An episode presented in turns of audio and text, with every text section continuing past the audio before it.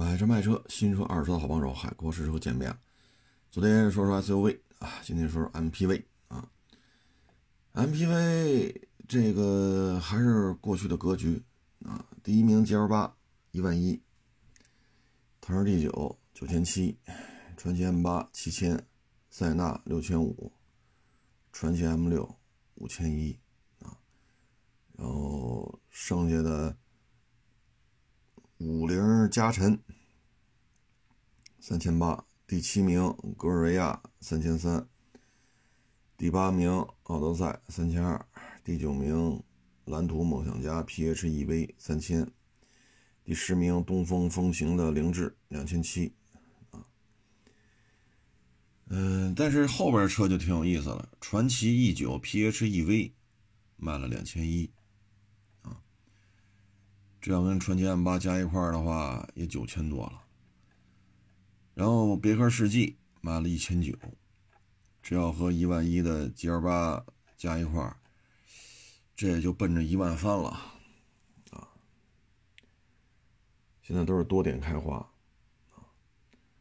第十三名极氪零零九一千九，爱迪生一千八，极狐考拉一千五，大通。G 五零一千五，奔驰 V 一千三，威霆一千三，库斯图一千二。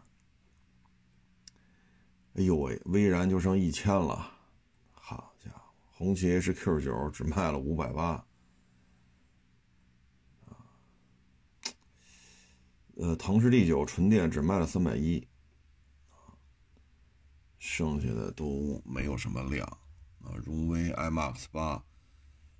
二百九，荣威 M X 八 EV 二百四，嘉华只卖了二百三，途锐欧卖了一百九十五，途昂 L 还卖了九十多台呢。奔腾 M 九呢是四十四，红旗这个呢是五百八，啊，所以现在固有格局呢就是强者恒强，弱者恒弱，啊，别克。腾势、传祺、丰田啊，他们跟其他对手差距越拉越大。你像塞纳排第四，六千五；第五名传祺 M 六五千一，然后就是五菱了，五菱三千八。啊，所以你会发现，除了传祺、丰田、别克、腾势之外，其他的主机厂在这个排名当中最好也就卖到三千八。剩下的都不行，啊，你别塞尔斯格瑞维亚就卖三千三，比三千八还少，但它跟塞纳是一事儿的，都是丰田的，六千五加三千三，这也九千八百多了。所以实际上排名呢，就是第六名加晨三千八，第七名奥德赛三千二。所以这个圈子里就是撑的撑死，饿的饿死，混得好的都在万台左右。混得不好就是三千多，没有其他的选择。这说明什么呢？这个圈层呢，市场容量比较小。它不像昨天说的 SUV，SUV 月销过三万的虽然就一个，但是过两万的太多了啊！第十名星越 L 还卖两万零一百三十二辆呢，等于前十名里有九个都过两万。过一万呢，得到第二十七名，第二十七名是一万零一百，唐 DM，也就是说 SUV 排名前二十七都在一万台以上，前十都在两万台以上，而 MPV 呢，要么就是万台左右，要么就是三千台，就五菱加晨三千八，奥德赛三千二，就这个。所以很困难，这个圈子不好玩，市场容量是有限的，固有格局其实没有打破，比别克 GL 八一万三，啊一万一的 GL 八将近两千的实际，这一万三稳稳当当，啊塞纳、格尔维亚加起来将近一万，腾势 D 九呢卖了是九百啊九千七。但是它后边还有一个腾势 D 九的那个纯电，还卖了三百多，所以加一块九千七加三百多，也差不多一万啊。传奇 M 八七千，E 九那个卖的也还行吧，纯电的啊，嗯，所以这些加一块，传奇 E 九 PHEV 是两千一啊，M 八是七千，加起来九千多，九千多你别忘了它还个 M 六呢。啊，这都是传奇大家族的，所以这个圈子不好混，还有这么多主机厂要奔这个圈子里来，那我只能说，愿意来来呗。啊，很多新新来的其实混的并不并不好。蓝图梦想家三千台，啊，极客零零九一千九，就这个。奔驰威霆、奔驰 V 各卖一千三，库斯图一千二，威然一千二。啊，说错了，威先威然一千零九十二，就这点量。红旗才卖五百多，奔腾那才卖几十，所以这个圈子对于新来的人来讲，难度是非常大的。奔腾那个才卖了四十四辆。它跟红旗那属于高低配嘛？这个后来者呢，造型是一方面啊，尺寸太大了吧，停车位费劲啊。你说大，那威霆小吗？V 二六零小吗？你说威霆卖的也不贵呀，二十多万就能提车，那又怎样？你总不能说我轴距比威霆还要长？这这东西有时候做到一定程度，它就不是轴距长轴距短的问题了，对吧？那还挂着奔驰标呢，那堂大啊！你说各种奢华配置，那这个极客零零九和这个梦想家，这配置也不低呀，一张嘴顶配都卖到五六十万。你能想到的，你想不到的，全给你怼上了，那又怎样？所以这个圈子下这么大精力啊去做，我只能说十一不缺，啊，有就比没有强，只能这么聊，因为这个圈子的接纳度、接纳程度确实偏低，啊，为什么呢？就是大七座啊，或者大六座 SUV，它也可以满足说六个人、七个人。这个坐一台车出行，因为现在很多 SUV 车长都在五米以上，轴距都在三米甚至三米多。这个尺寸如果做成六座的，他家里用是可以的，但是呢，离地间隙怎么着也比这 MPV 相对高一点。怎么说外形也看着更威猛啊？那这些城市 SUV。很多很多啊！你说轴距三米，车长过五米，六座，你找去吧。这东西不老少啊，不能说上百种吧，过十种总是有了。有新能源的，有烧油的，啊，你就慢慢找，它总有适合你的。而且说现在做的又很便宜，你像昨儿说的揽巡、揽境、途昂，啊，那这些车现在优惠都很大。三四万那那没问题，顶配他们提那什么来着？途昂叉顶配还是什么来着？那都过十万了！当然那车在店里压了好长时间了，没人要，所以终于有人想买，一下优惠过十万。你现在一进去三四万玩似的啊！很多店都是四五万甚至更高，所以三十一出头优惠完了二十大。加上购置税什么这那不到三十，弄一六座四驱，你可选的东西很多，啊，包括那福特那个 SUV，嗯，包括其他的造车新势力的，所以这些车对于 MPV 是有巨大的冲击。这个怎么聊呢？就是 SUV 能接替 MPV 的活比如说六座版的，轴距三米左右的，或者三米多的。车身长度五米一、五米二的，人家六座版座舱空间跟你的 MPV 差距不大，差距不算大啊。但是 MPV 干不了 SUV 的活啊，离地间隙就不一样。SUV 基本上都有四驱版、两驱版，而 MPV 做四驱的很少。再一个就是视觉效果，SUV 看着就是高大威猛，MPV 这个没办法解决。你说我 MPV 我可以做四驱的，我 MPV 可以离地间隙做高点，你说的都对，但是外形你怎么改？你说你怎么改？你说塞纳我改改改改改，你改成大号大号汉兰达那样，那直接买大号汉兰达不就完了吗？何必买塞纳呢？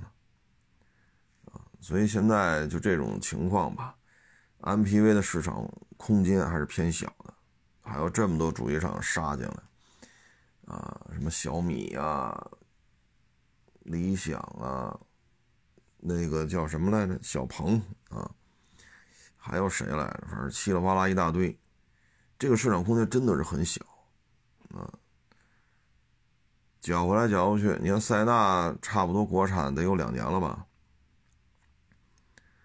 腾势 D 九也卖了差不多一年了，你会发现整个这个状态就是这个样子了，啊，没有什么新的新的这种改变啊，所以还愿意投这么多钱干这干这个车啊，也真是得慎重啊，因为这个圈子玩的最利索的其实就是日本，日本呢，丰田、本田、日产一大堆 MPV 啊。从比 NV 二百还小的，因为它有那飞度加长版啊，大家可能那车叫什么来着？F r e d d y 还是叫 f r e d d y 就那个玩意儿，相当于飞度加长版。然后就 NV 二百这么大的啊，也有比那个更小的面的啊，比那个飞度还小的面的，等等等等啊，就各种尺寸的 MPV，这日本这这几个品牌弄的多了去了。还有像飞度这么大的车，侧滑门的，不用加长，那就可以做出侧滑门的。这种匪夷所思的这种 MPV，那在日本本土多了去了。但是你发现没有，在中国市场上，尼桑对于中国的 MPV 市场基本上放弃了，本田基本上也放弃了。奥德赛这车一四年年底国内亮相的，到现在十年了，换代吗？不换代。你丰田旗下的 MPV 更多，但是现在呢，我们能看到的就是塞纳。你说格尔维亚啊，不是那什么，那叫什么？呃，啊，大霸王啊，呃，逸致啊，就这些车都都不来了，都不在咱这玩了。所以他们对于中国 MPV 市场的判断呢，大家可以去借鉴一下。玩 MPV 玩的百花齐放的，其实就是日本人。但是他们在国内投放 MPV，其实积极性并不高。你说本田一大堆，包括美国奥德赛不来，日产一大堆，你说现在还有啥？对吧？NV 二百早停了，贵士早就买不着新的了。他们有大量的 MPV，所以日系车对于中国 MPV 市场不是太看好，他们看好的更是 SUV。什么劲客、逍客、奇骏、楼兰、帕凡德、途达、途乐，对吧？这都是尼桑系的。丰田系的，锋兰达、锐呃卡罗拉、锐放、CHR、奕泽、威萨、RAV4、威兰达、汉兰达、皇冠陆放、大号汉兰达，说说也要来，普拉多 2.4T。你看，在国内投放了多少？本田也是，缤智、叉 V、HR-V 啊，皓影、CR-V、冠道、UR-V，你看多少？MPV 叫奥德赛和艾力绅啊，所以我们看日本人对于中国 MPV 市场的研判，和现在市场的格局其实差不多。这是一个极其小的容量极其小的一个细分市场，投入太多。赢了还好像塞纳加格瑞亚卖个九千一万的，输了得不偿失。就现在这点东西凑合卖就完了啊！所以像奥德赛就是个案例，还有爱迪生。奥德赛一四年年底国内就亮相了，你到现在十年了，反正卖两千台卖三千台无所谓，无所谓。你像奥德赛加艾力绅加一块四千多台，唉，人家不在乎啊，说说少了五千台啊，加一点五千台，人家不在乎，所以希望呢，国内这个没处烧的这些热钱呀，干活之前最好做一个市场研判啊。咱们现在就属于什么呢？就当年买家电是，洗衣机必须买一个，有没有用不重要。反正亲戚啊、同事、邻居来家串门来，我们家有洗衣机。那会儿还双桶的，对吧？一个洗，一个甩，有用没用我得弄一个。哪怕下水都解决不了，拿个管子搁一盆里边，把那水接出来，那我得有。现在还是多少？我觉得有些，特别是一些造车新势力，还是这种状态。它的演化呢，就除了别人有我得有之外，还有一个就是要。要让股票价格拉升，要让风投对于我的产品开发有信心。至于说这 MPV 做的怎么样呢？那就另外一回事了。你包括最近流量一波又一波的，你看它这个车啊，其实大家都能看得出来，就是思密达的车，第三排车窗改小点啊，所以形象设计几乎就这么来的。你看它那空气动力学那张图，啊，这个尾流到背压这儿，其实正常情况这是混乱的，因为它啪截止了。你像芭蕾猫，欧拉的芭蕾猫，啊，包括帕拉梅拉、保时捷那个，它后边是一直往后延续的，然后到后杠这儿，就离地面已经很低了，才有一个圆弧的过渡切收回来。它这背压这一块尾流是相对顺畅的，而它这个车直接切下去了。切着这是不可避免的，会有比较混乱的这种气流的这种流动的方向比较混乱气流在这儿就是这种状态，但是你看它官方图片公布的气流很顺畅的就走了，这张图就是假的，官方 P 图那你说你说指责的造假，你怎么指责？那风洞对你开放吗？咱有这钱吗？租一风洞，弄一车跑里吹去，这钱有点嗨了吧？咱说风洞对个人开放吗？你拿一车吹风洞去，所以现在就是胡来了啊，胡来。所以有时候我就觉得，就就这帮人。那我有时候特好奇，就是你们对于中国汽车工业的发展起到什么促进作用了？玩流量、挑逗族群对立、胡说八道啊，用钱去封杀真相，你们对于汽中国汽车工业的进步做出什么贡献了？你比如说，你这造车新势力这么牛逼，那好，三电系统你自己搞啊。电池搞不了，电机搞不了，电控搞不了，你自己搞芯片搞不了。那你这刹车呢？刹车又不能测，不能测，轴距跟叉五 L 一样，比人重百分之二十，轮胎比人家窄，刹车盘片卡钳都比人降级使用，你这刹车能好使吗？那好，你说我就攻这个刹车，我就是比它重百分之二十，我轮胎盘片卡钳都比它差，但是我在刹车盘、刹车片、卡钳上我下足了功夫了，比如碳纤维的、陶瓷的、复合材料的，对吧？然后通风打孔，啊，然后对向四活塞，对向六活塞，对吧？我就做到了轮胎比它窄，盘片卡钳都比它小，但是我就是比它刹车距离短，或者跟它刹车刹车距离一样。这你也算对中国汽车工业的发展起到了正向的促进作用。现在是什么？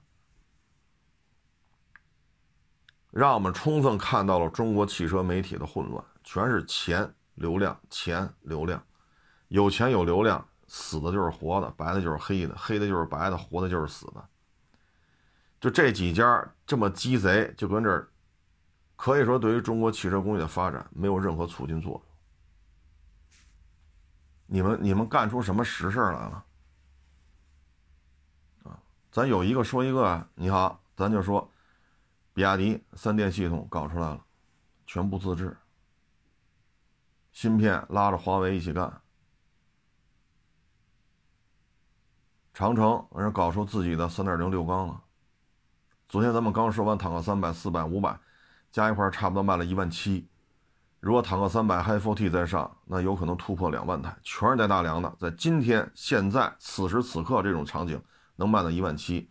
如果坦克三百 hi four t 再上，突破两万台，问题不大。皮卡百分之五十多一点，全是他们家的。他们长城长城的山海包一出，港口的海拉克斯。福坦全他妈废了，这是人家的成绩啊！广汽传祺的 M 八这车一出，自主品牌能够在二十到三十、三十多，在这个价位的 MPV 当中也能卖到八九千台，这就是成功啊，对吧？你说现在有腾势了，那之前那两年可就是传祺 M 八一个人在这打。这这段历史你不能否认吧？人传祺 M 八做到了呀，头两年不就是人家自己跟这扛着吗？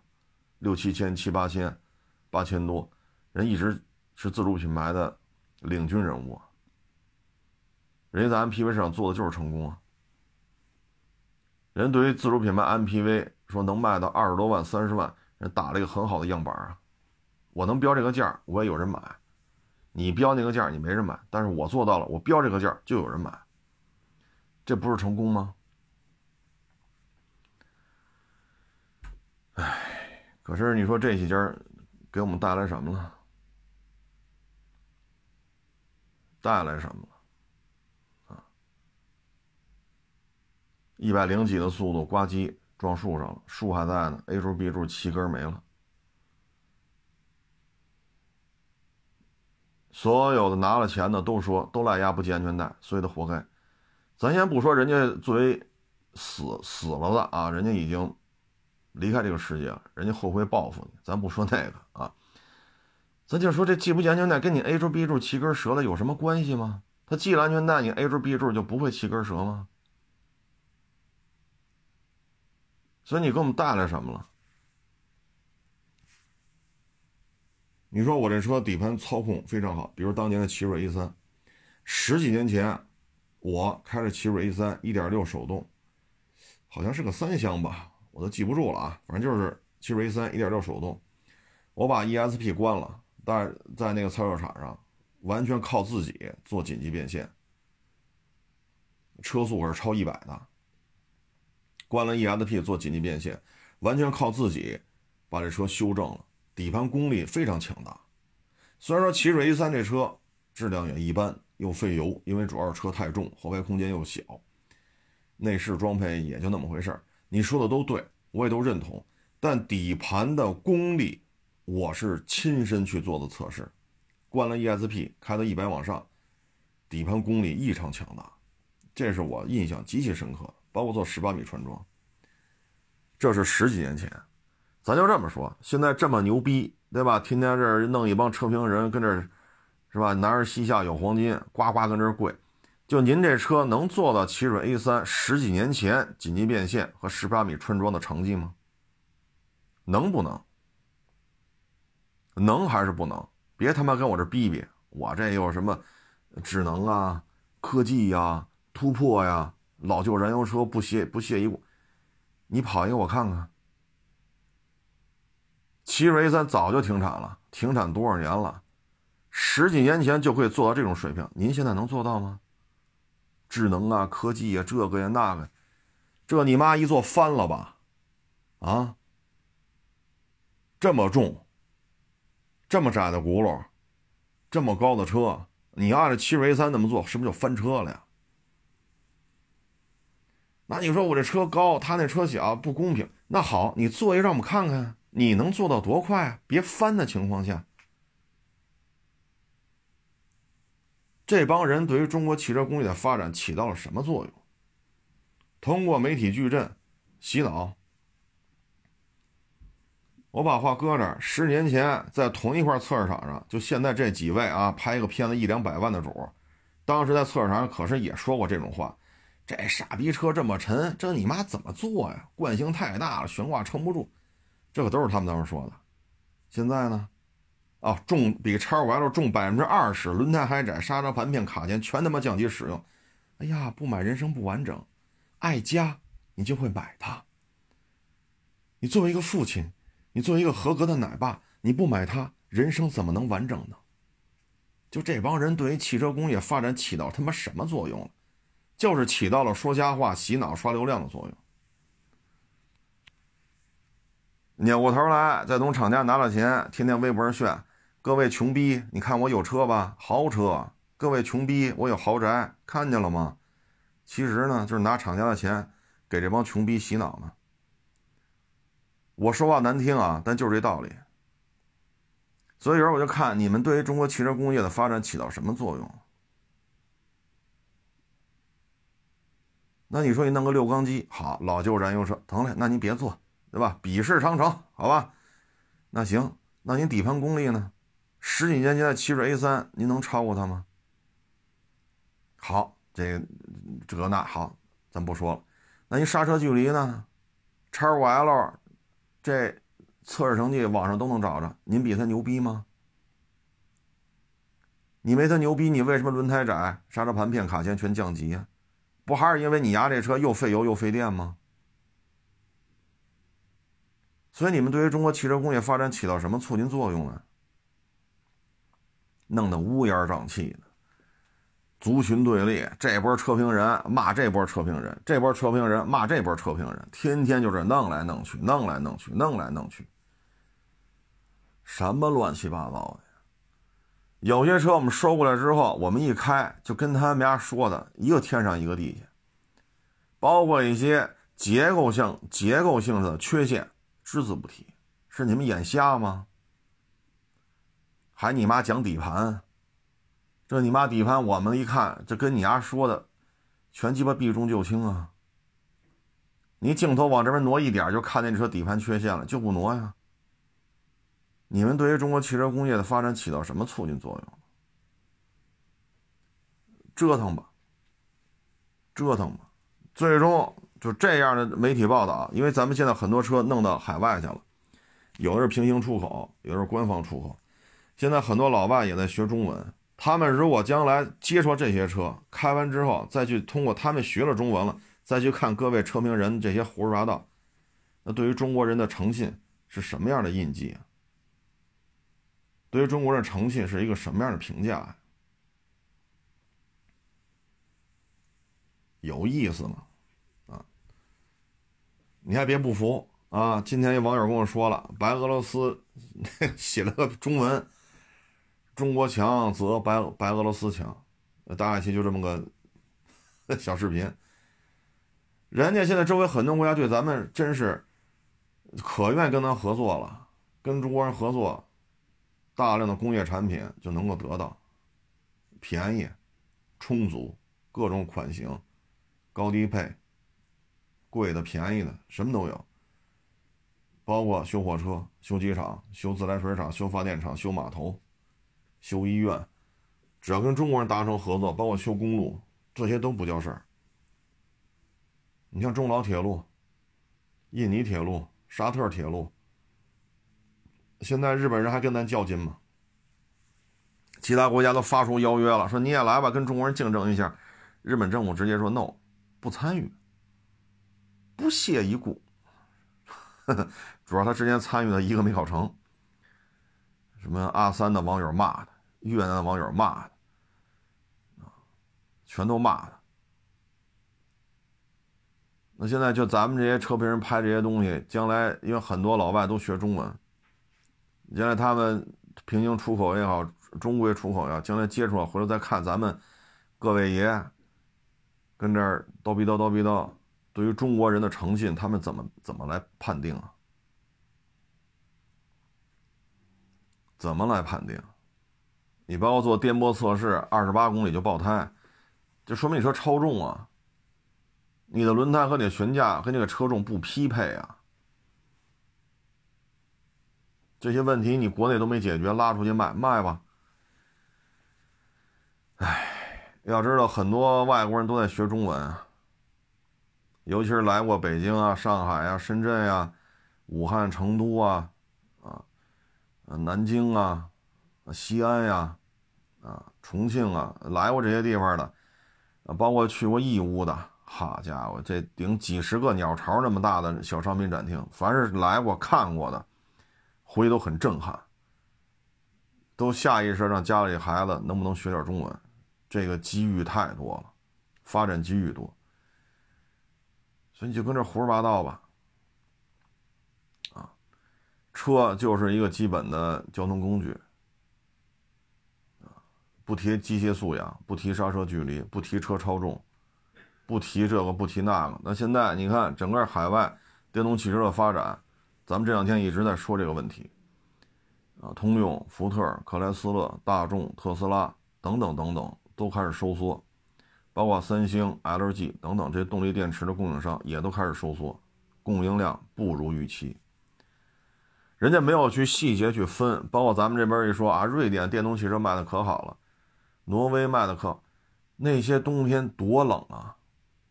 这些当地消费者他们那儿车就没有冬季掉电吗？那瑞典那是热带国家吗？能看看地图？那瑞典跟马尔代夫、跟越南、跟菲律宾好像差的挺远的，那儿他妈下雪得下多深呢？跑那边卖电动汽车去，咱卖之前咱没考虑后果吗？那你怎么不去哈尔滨卖电动汽车去？你怎么不去沈阳去卖电动汽车去呢？所以连锁反应会会慢慢来的，有些东西它只是一个补充。只是若干种出行工具的选择之一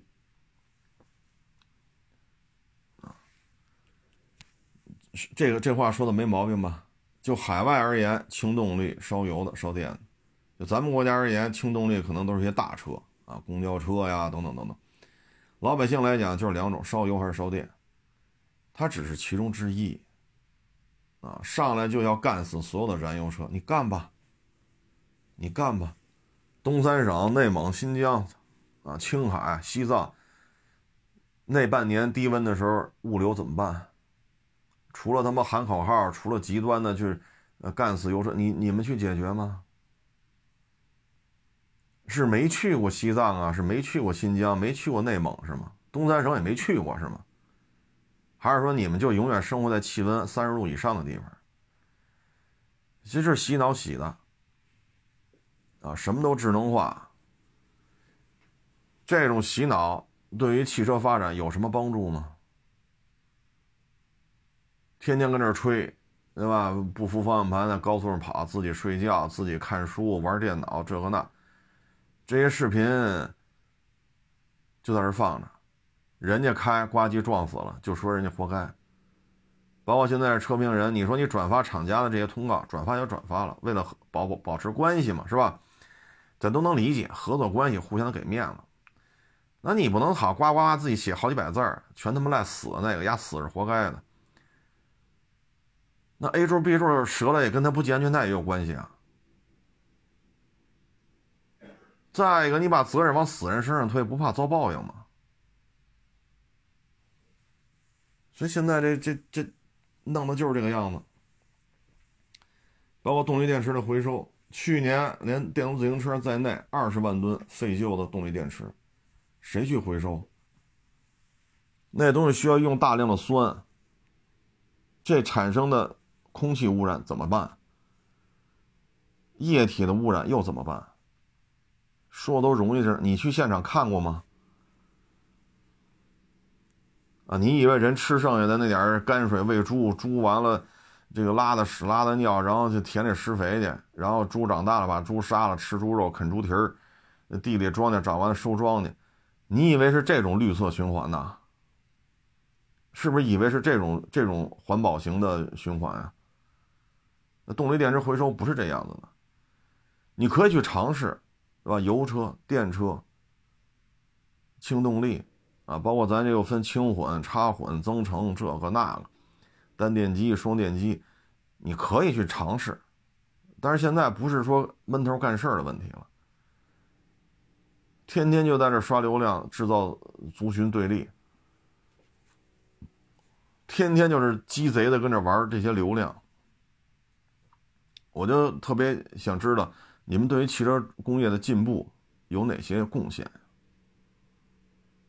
有哪些贡献？对吗？就像刚才说那几家，各位造车新势力哪个有这种层面的贡献？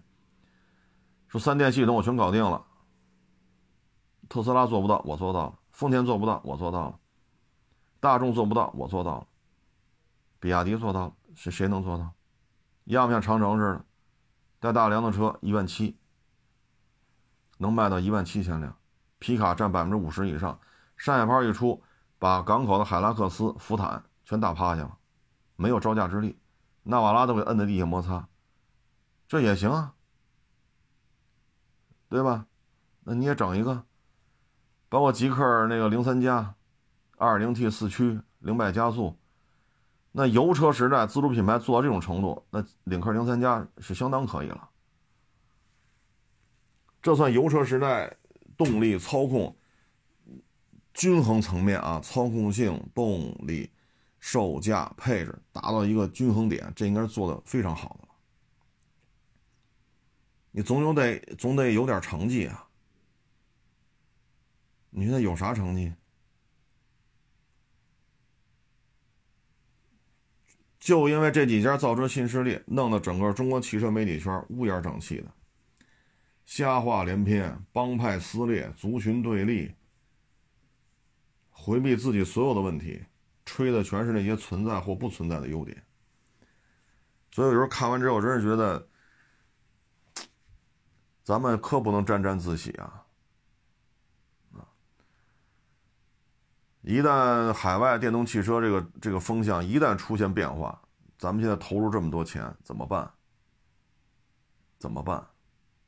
海外市场不认可，海外的经销商就不会上心，主机厂也不会投入。那我们怎么办？我们的燃油车真的玩的很利索吗？真的很利索吗？所以，就这里边，它是很多东西是需要来客观的评估一下的，啊，现在是，我就现在就我就很好奇啊，就这些车弄出去了，老外看了中国，因为他们也很多人学中文，他们看了这些这几位车评人跟这叨逼叨叨逼叨，他们开起来要不是这种感觉怎么办呢？这几块料是吃的是满嘴流油，盆满钵满。天天微博上炫，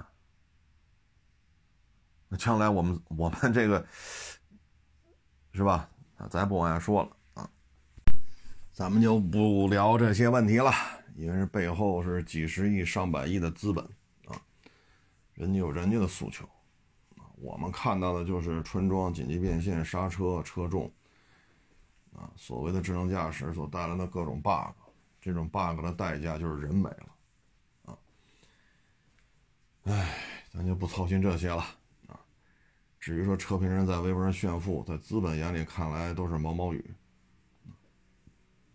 那现在呢，就是丰田减产啊，这是一汽丰田的做法。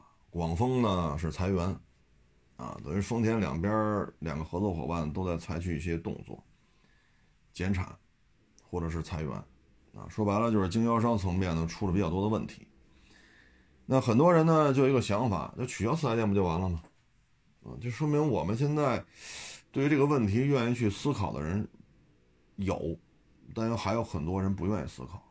你看，我在很多社交媒体都在发布相同的内容，有些社交媒体可以说，咱说点难听的啊，就全都是这种，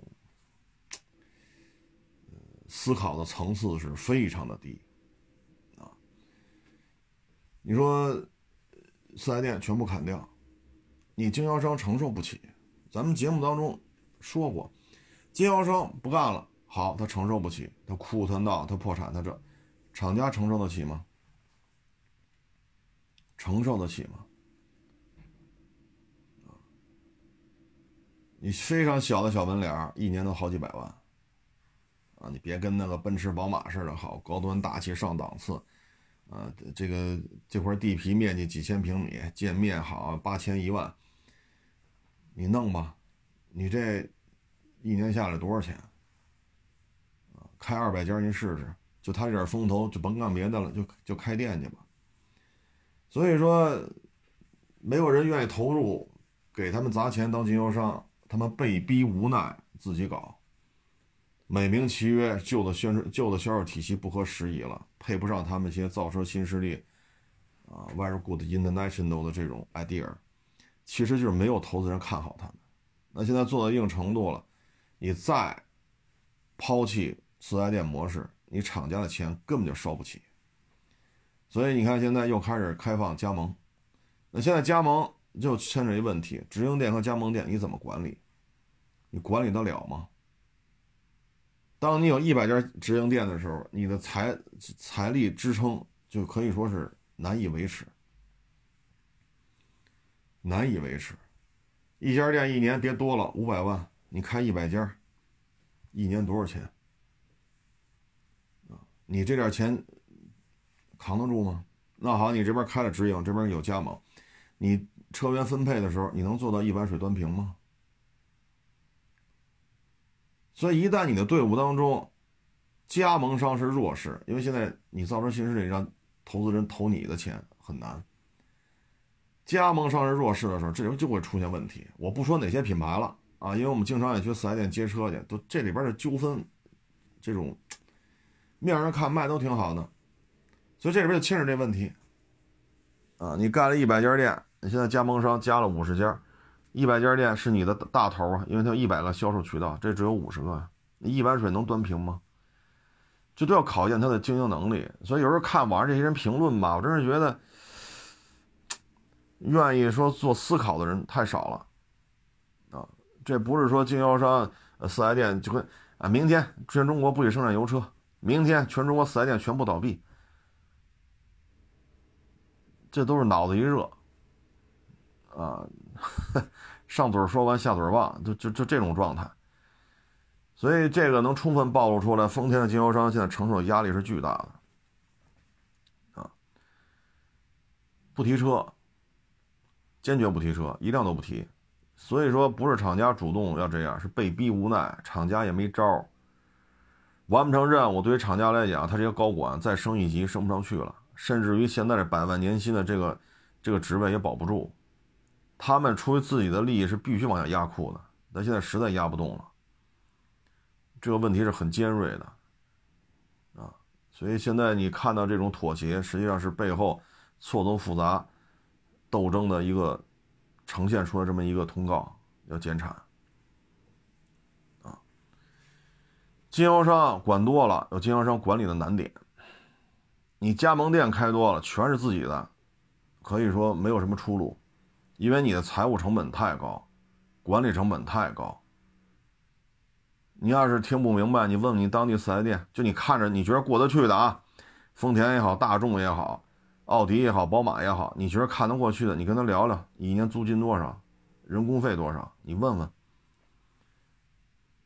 不用来北京、上海这种地地租高的地儿，你就三四线城市，你问问一年多少钱。你要三万块钱开一家，那咱也开去。三百万能开下来吗？啊，所以这是经营模式，不是你张嘴一喊砍掉就砍掉的，就跟地里烧那个麦秆似的。哎，有些事儿不往下说了啊，说多了也没什么好处。但这个就是现状啊。现在这种被流量调动起来的人，他有些时候，嗯，嗨，点到为止啊。最近呢，这马拉松啊，一个大连的，一个青岛的啊，都出现了一些不和谐的地方。包括中国运动员马上就要冲刺了，突然过来一皮卡给人拦那儿了啊。包括像这个青岛马拉松，网友给我转过一视频，哎呀，看完之后，我也我也我也不知道说什么好，啊，嗯，说是这叫什么来着？赛道补给不足，参赛包领不着，得靠抢，折返点拥堵，人流分流不到位，跑步变成人挤人。现在马拉松啊，咱不去说大连这个皮卡这个事儿，也不说青岛这个事儿。现在马拉松就是什么情况？场地是免费的，选择这个城市最繁华、最热闹、景色最美丽的公路去跑，因为四十二公里嘛，你怎么着能圈出来啊？如果城市太小，你可以跑两圈嘛，对吧？二二二十一公里，你跑两圈不就四十二公里了？然后绝大部分都是各个部门支援的志愿者，所以人力成本很低。人为在当地嘛，你由当地的宣传，电视台、报纸，这那网络大规模宣传，你再去找一些赞助商，然后参赛的说五千人、一万人，还需要加交这个参赛费。那这时候你的成本是什么呢？你的成本，这个救护车啊，然后安保的费用啊，需要聘请一些。呃，比如说后台的数据统计，谁报名了、转账、查账，这需要一些工作人员。但三五十个人，三五十个人，我觉得这个就是花钱的啊，这就足够了。至于安保，取决于当地的关系了啊，这个费用就弹性很大。你包括救护车，请几辆就完了啊。所以发钱的工作人员二三十，三五十。救护车停这停一天，如果当当地政府出面，那可能这费用是吧？这都好聊。那最终五千人报名，报名费是多少？赞助商又是多少？对吧？这个时候你需要找几个黑人在这跑来，因为显得有国际赛事嘛，他们得赢啊。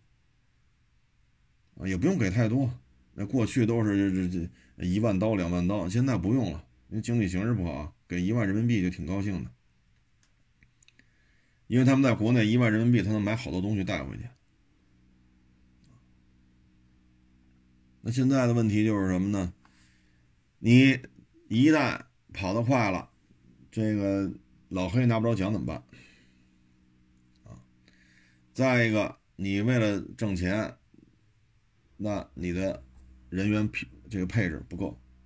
人能出的这些志愿者，沿途这些单位，毕竟人数有限，所以就会出现饮水补给不够、医疗保障不够、参赛包得靠抢、折返点还出现拥堵，啊，沿途的安保力量不够，过马路的这个的那个的，所以现在马拉松，我觉得它是一个有一定危险性的比赛。因为人的体能来讲，跑四十二公里很有可能会出现身体机能的一些应激反应。沿途的医疗保障一定要够，然后呢，你的饮料就不是饮料就是水，能量补充这个点儿一定要够，医疗保障要够，安保要够，不要有横穿的人呀、自行车呀、摩托车呀、汽车呀，它会对运动员造成伤害。还有一个呢，就是你的赛事管理，比如说来五千人参赛。交报名费的那现场可能到了四千多人，四千多人怎么安排？在哪换衣服？他们随身这些东西怎么保管？他们出出就是比赛时候这个怎么去确认身份？怎么开始计时？回来之后怎么确认身份？怎么计时？这需要一个完整的团队。但是现在呢，越来越随意化了，只看到他的赞助、他的参赛费，而愿意投入的安保、投入的医疗保障、投入的能量补给站，啊。这都不愿意花这钱，所以现在你会发现，国内马拉松也好，包括其他也赛事越办越多，但是出这种纠纷越来越多。包括之前有这老外来跑拿了钱了，拿了冠军了，拿不着钱，又发生纠纷。说白了就是现在国内愿意赞助的少了，愿意给赞助的钱也少了，但是运营成本可上去了，啊，所以就是这种乱象，啊，这就是乱象。哎，这东西说什么好呢？啊，包括咱们现在男篮是吧？三个字的这位小将，哈家伙，就这儿他爸他妈他们家的在篮协，包括在体育圈啊，有一定的人脉。你看现在在男篮这个 CBA 比赛当中胡说八道，你还敢瞅我？你瞅一试试？哈家伙，包括老外在那罚罚那个罚罚球，你看嘴里一个劲儿输出，然后又撞人家，裁判不敢判。好家伙，您比赛打输了，你还拿个奖，什么乱七八糟的？包括水教练做咱们女足的这个教练，他看上的球员进不了名单，领导推荐的球员必须上场。那你当教练怎么当呢？一共上场十一个人，怎么办？所以现在体育圈这里边这些，尤其是男篮这小子，什么乱七八糟的。你看刘玉栋，这号称咱们中国男篮的战神。你看刘玉栋说的很清楚，你为中国男篮的进步发展贡献了什么？你贡献的就在球场上骂大街，你贡献就在球场上打人，你贡献的就是利用你家族的势力影响这个影响那个，你贡献就是用自己家族的势力拿奖。刘玉栋吗？战神。当然退役也有些年头了，当年看篮球的都知道刘玉栋这。在国内，这都是人物啊！篮球场上确实是取得了非常傲人的成绩啊。那最后你办成这样，包括马健，北京的，现在也得快六十了吧？前两天也聊这事儿。你带给我们的是什么？庇护之下的流量控制，在场上可以胡作非为，该拿奖拿奖，该进国家队进国家队，敢怒不敢言。所以体育圈从这马拉松到这男篮，再到咱们女足，这里边操纵的东西太多了。谁倒霉？国家倒霉。你说姚明看到这这些事，他怎么办？也没有什么好办法。朱芳雨提出抗诉了，那最后这种错综复杂的事情，最后能怎么着啊？不了了之。没办法，没很无奈。那朱芳雨又能怎么着？这也是一代名将，现在也进入管理层，他面对认为他不气愤吗？就那小东西在场上这样那样，你给朱芳雨气成什么样了？最后能怎么着？弄不了，人有家族关系，你很无奈。你就给刘玉栋气的，包括马健，这都是咱们中国男篮这个几波。啊，退役球员当中非常有知名度的，在当年都是战功显赫的。你现在面对这种情况也是很无奈，很气愤，很气愤。打小一水包装去美国这个那那这，但是所在大学排名太低，一百七十多排名，所以选秀选不上你。你跟易建联、跟姚明是吧？这跟完全不可同日而语。回来呢？好的没学到，全他妈一帮垃圾活垃圾话、垃圾招啊！所以，就咱们就问吧，就是您对于中国男篮的发展起到什么贡献了？你说姚明那没问题，让 NBA 知道了中国力量。单场比赛最高得分是三十九吧，好像是。这个成绩谁不服谁去啊？你去 NBA 单场比赛拿个三十来分，不，你得拿四十多分啊！我记不太清楚了，好像是三十九分，你比他多呀。如果三十九，你拿四十分啊，这不就完了吗？人家姚明对于中国男篮人是有贡献的，刘玉栋战神级别的，马健拿去亚洲啊、欧洲啊、北美啊也打，职业联赛那真是阅历也是很丰富的，技术也不错，但是种种原因吧，啊，没有赶上一个好的时候。但是马健这也属于。相当有实力的人了，人一说出来，对于中国男篮走出去，人都有立下了自己的功劳。你这算什么？控制流量，控制这个，控制那个，哈 哈就跟这胡说八道，天天骂大街。人对手那球员，人是一孩子，人刚刚参加 CBA，啊，咱们说就是小孩儿，咱不说在人这当大哥吧，最起码你也不至于欺负人家吧。新来的怎么了？就得你在球场就得弄人一下，欺负人小孩儿。那中国男篮甭搞了，这你妈中国男足刚抓进去这么多，中国男篮不得抓几个？这里边没有圈钱交易吗？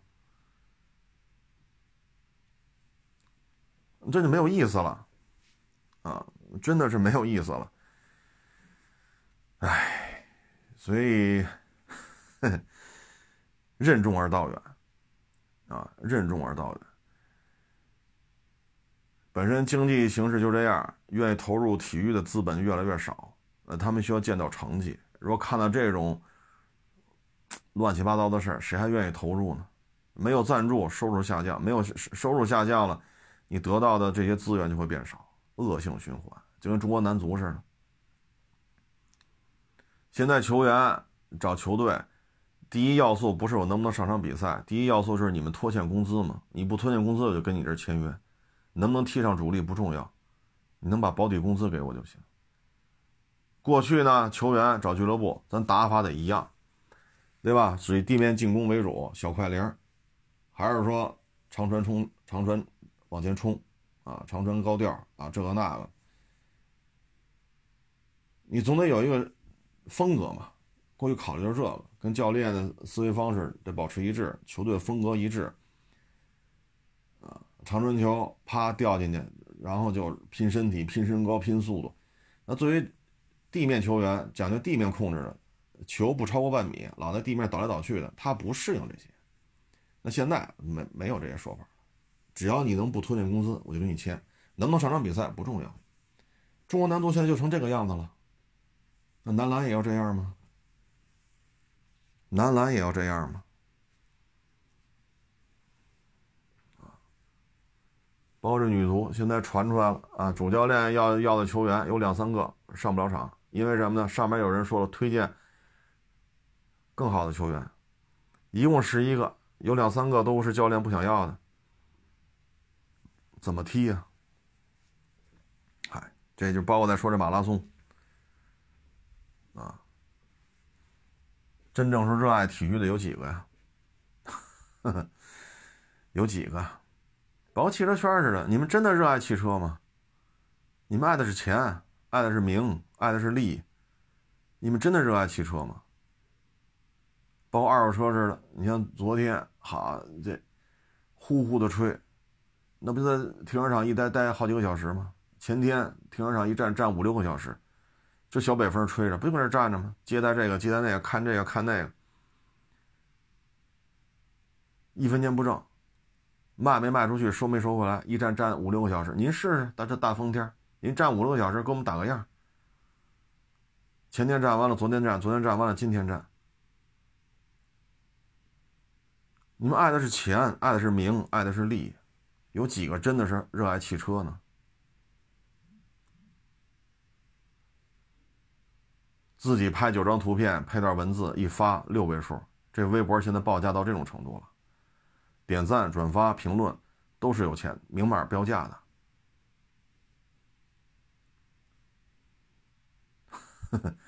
否认他，你说他完全不爱不热爱汽车吧？不合适。